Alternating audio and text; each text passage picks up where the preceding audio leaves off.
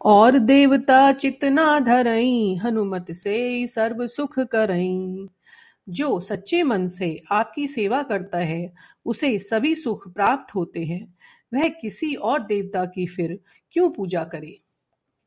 संकट कटे मिटे सब पीरा, जो सुमिरे हनुमत बलवीरा। हे बलवीर हनुमान जी, जो मात्र आपका स्मरण करता है उसके सब संकट और पीड़ाएँ मिट जाती हैं।